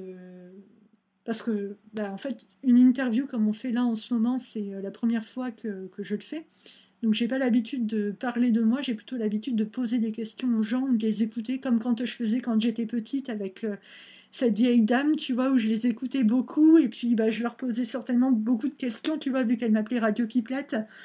Mais du coup, euh, par, parlez-moi, tu vois, puis me, m'exposer, c'est pas quelque chose que je, je fais avec beaucoup de facilité, mais j'apprends à le faire. Et euh, ce qui est marrant pour ceux et celles qui... Enfin, ce qui est marrant, ce qui est... Euh, comment dire, ce qui est constructif euh, dans, dans ce que je vis en ce moment, euh, pour ceux et celles qui veulent lancer un projet euh, personnel et qui ont peur de s'exposer sur Internet...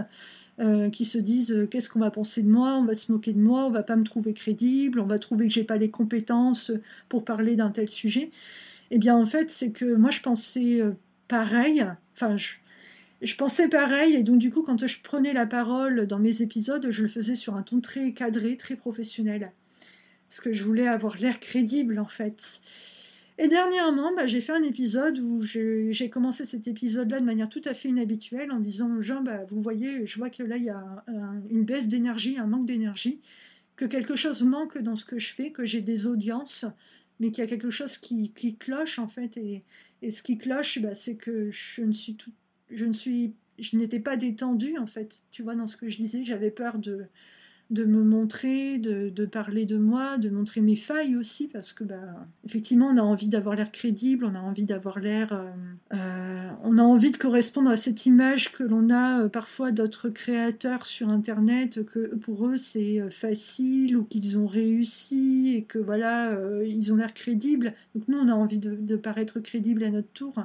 Et bien, finalement, je me suis éloignée de, de ce que j'appelle ma mission de vie, c'est de faire des choix de vie et des, et des projets qui, qui sont en concordance avec ma personnalité profonde. Et euh, là où je n'étais pas en concordance, c'est par rapport à ma valeur profonde d'honnêteté, par exemple, où euh, je me cachais beaucoup trop derrière euh, une posture professionnelle.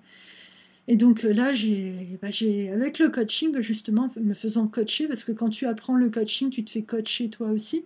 Quand tu es coach, tu te fais coacher, c'est comme un, quelqu'un qui enseigne le yoga. S'il ne pratique pas lui-même le yoga, c'est un peu contradictoire. Bah là, c'est en fait le même état d'esprit, tu vois. Et euh, un jour, euh, une coach, euh, donc une collègue à moi, me dit « Mais Florine, on dirait que quand tu parles euh, de tes projets, c'est une torture. » Et moi, ça m'a énormément choquée, en fait. Je me suis dit bah, « J'ai l'impression d'être ultra motivée, et pourtant, je sens un, une baisse d'énergie, en fait. » Et, euh, et donc, euh, le fait de revenir aux bases, de, de se recentrer sur toi, euh, sur pourquoi tu veux faire les choses, comment toi tu fonctionnes. Euh, est-ce que, finalement, les stratégies qui marchent pour d'autres créateurs sur Internet, pour d'autres entrepreneurs, est-ce que, finalement, elles sont adaptées à toi? Elles réussissent pour ces personnes-là? Tu essayes de les imiter parce que tu te dis, bah, vu que ça réussit pour eux, je vais essayer de faire pareil. En plus, tu...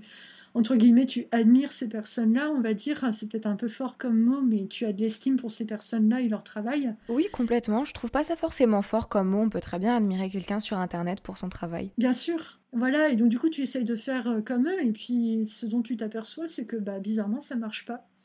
Euh, ça marche pas parce que peut-être qu'il faut plus de temps, peut-être que ça marchera au bout d'un certain temps, peut-être que c'est parce que bah, ça te correspond pas, et que donc du coup, l'énergie que tu renvoies, Euh, eh bien, sans t'en apercevoir, eh ben, les, les gens ils sentent en fait quand quelque chose n'est, n'est pas en concordance avec euh, ce, qui tu es et, et ce qui te motive profondément. Ça se sent, même dans le ton de la voix. Ah oui, ça c'est sûr, au bout d'un moment ça se sent et on peut pas faire semblant.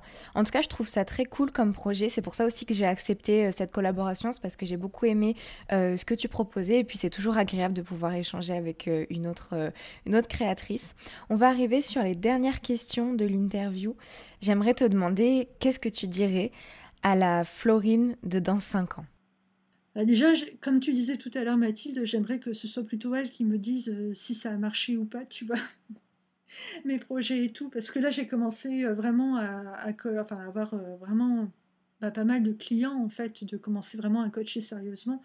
Mais euh, j'ai toujours un pied voilà, dans, dans l'éducation, et mon but, c'est vraiment de devenir entrepreneur à part entière. Euh, j'aimerais demander à cette Florine-là, euh, si... Alors, c'est compliqué comme exercice... Euh, si elle a continué à faire des projets euh, en lien avec, euh, avec elle-même, avec qui elle est, est-ce que, est-ce que Florine, dans cinq ans, est-ce que tu as continué voilà, à autant accorder de l'importance au regard des autres, euh, à l'image que tu pourrais leur envoyer, ou est-ce que tu as réussi à prendre de plus en plus d'autonomie vis-à-vis de ça, de plus en plus d'indépendance ? Est-ce que tu y as réussi ? Est-ce que tu as pu t'expatrier au Canada ou pas ? Où est-ce que tu vis aussi ? euh, Où est-ce que tu vis ? Dans quel environnement ? euh, Dans quel environnement personnel ? Dans quel environnement professionnel ? Est-ce que tu as évolué aussi par rapport à tes projets ? Est-ce que tu continues toujours de coacher des jeunes actifs ? Ou est-ce que tu t'es diversifié ? Et puis, euh, où est-ce que tu en es avec tes rapports, euh, tes rapports familiaux ? Est-ce que ça, tu vois, est-ce que ça a évolué, tout ça ? Est-ce que tu as encore euh, grandi, mûri au niveau euh, de ta, de ta personnalité, euh, de ta confiance en toi surtout ? C'est toutes ces... En fait, j'ai beaucoup de questions à lui poser, à cette Florine-là. Enfin, je sais que je ne regretterai pas euh, d'avoir euh, tenté euh, tout ça, tu vois, toutes ces aventures, euh, tout, toutes ces expériences, en fait, professionnelles. Euh, j'aimerais lui dire à, à cette Florine-là de...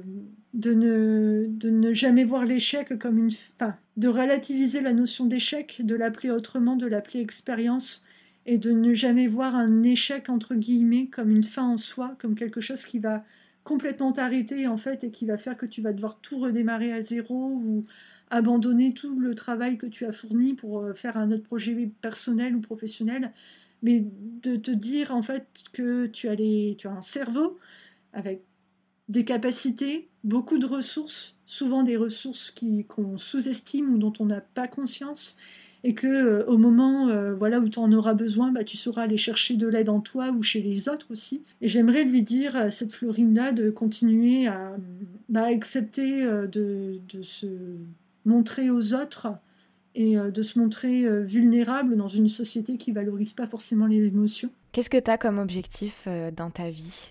De faire des, des choix de vie en fait, qui résonnent avec qui je suis au fond et moins avec euh, l'envie de plaire euh, à mes proches, moins l'envie de, tu vois, de, de, de ne pas, euh, de pas leur déplaire ou de provoquer leur, leur, leur inquiétude. Parce que voilà, quand, tu, quand tu commences voilà, à, à vouloir changer de métier, à vouloir bouger des choses dans ta vie, bah forcément tes proches sont inquiets pour toi parce qu'ils ont envie de prendre soin de toi. Bah finalement, les peurs des autres commencent à devenir les tiennes. Tu vois. En fait, mon, moi, vraiment, mon projet, ce serait de, de devenir de plus en plus autonome au niveau de mon état d'esprit. Tu vois, on en revient tout le temps à cette valeur d'autonomie.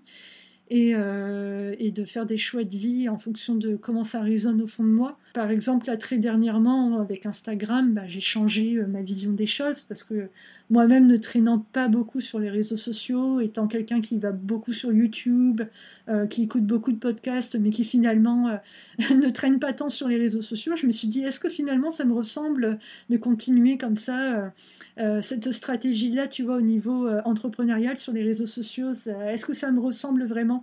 Donc en fait j'aimerais approfondir ça, tu vois, comment aligner ce que je fais avec qui je suis et comment accompagner d'autres gens à, à le faire et puis à, à, à les booster pour le, pour le faire vraiment, tu vois.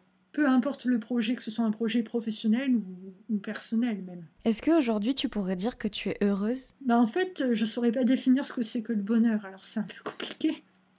Euh... Moi, je me sens heureuse euh, quand euh, j'arrive à faire quelque chose que, où je m'étais mis à un tas de croyances limitantes ou à un tas de blocages, et quand finalement j'essaye de, enfin, quand finalement j'accepte de me mouiller, de mettre les pieds dans le plat, et que finalement, euh, même si ça n'a pas toujours les effets euh, escomptés, enfin les résultats attendus, euh, bah, je suis fière de moi, tu vois, quand même, d'avoir essayé et euh, je suis heureuse quand j'ai le sentiment d'avoir passé euh, une étape, d'avoir franchi un cap, euh, comme par rapport à la relation euh, à ton corps, le fait de décider, je sais pas, que bah ouais, bah maintenant j'ai décidé de plus porter de soutien-gorge parce que bah voilà, c'est comme ça que je pense comment comment je vois les choses, peu importe le regard des autres, bah t'as l'impression d'avoir franchi une étape en fait. Et là en fait tu tu tu tu, tu récupères de l'estime de toi et euh, de la confiance en toi qui qui est incroyable parce que le fait de vouloir coacher des, des gens qui ont une vingtaine, une trentaine d'années, ça s'explique aussi par rapport au fait qu'on ne se connaît pas aussi bien que quelqu'un qui a cinquante ans, qui a soixante-dix ans, tu vois. Mes grands-parents, euh, je vois dans leur manière d'être, euh, ils sont beaucoup plus, plus posés, ils ont beaucoup plus d'assurance, même vis-à-vis de choix qui déplaisent aux autres, euh, à leur entourage, parce qu'ils ont une meilleure connaissance aussi d'eux-mêmes. Et quand on est euh, plus jeune, eh bien, on est davantage exposé au regard des autres, en fait. Euh, parce qu'on se connaît moins bien, on a moins d'assurance, on a moins d'estime. Et moi, je me sens heureuse bah, quand j'ai l'impression justement d'avoir franchi un cap, d'avoir grandi, et puis de m'être rapprochée de, de qui je suis, de comment je fonctionne. Et euh, bah, je souhaite euh, voilà, que ce soit pareil pour, euh, pour tous ceux et celles qui, voilà, qui, qui nous écoutent. Parce que bah, la vie, elle est faite que de... Elle, elle est faite avant tout de, d'expériences euh, que, que l'on qualifie euh, souvent euh, enfin, de potentiels échecs, si jamais ça ne marche pas. Mais euh, parfois, c'est des échecs, entre guillemets, entre grosses guillemets, qui nous rapprochent de nous, en fait. Bah justement, quel conseil tu donnerais à toutes les personnes qui nous ont écoutées jusque-là ? euh, En fait, j'aimerais... Moi, ce qui m'a le plus aidée, euh, c'est de, d'aller chercher du contact à l'extérieur euh, du... Comment je pourrais dire ça ? C'est de sortir de mon isolement euh, au niveau de mes réflexions, au niveau de mes peurs, au niveau de mes doutes, pour un tas de choses, que ce soit pour faire une reconversion, et bien d'aller poser des questions à des professionnels, mais euh, de manière totalement informelle. Euh, ça a été de... d'aller chercher du soutien aussi chez des, des gens pour l'entrepreneuriat. Ça a été de... Au niveau, au niveau personnel, euh, comment je pourrais dire ça euh, bah pareil, euh, tu vois, par rapport à mes, à mes parents, à mon histoire parentale, et bah, le fait de m'ouvrir sur ces sujets-là à des gens à qui j'ai accordé ma confiance parce que bah, j'ai appris à les connaître et puis j'ai ressenti le besoin de m'ouvrir, bah, ça m'a énormément aidée. En fait, le, le meilleur conseil que j'aurais à, à donner, c'est de ne pas rester seule, mais d'oser euh, s'ouvrir à l'extérieur. Et euh, parce que le, le cerveau, euh, bah, il fait des connexions neuronales entre toutes les expériences que l'on vit, tous les gens que l'on entend. Et euh, souvent, être tout seul avec soi dans ses réflexions, dans son mental, c'est pas suffisant, en fait, pour euh, obtenir les réponses.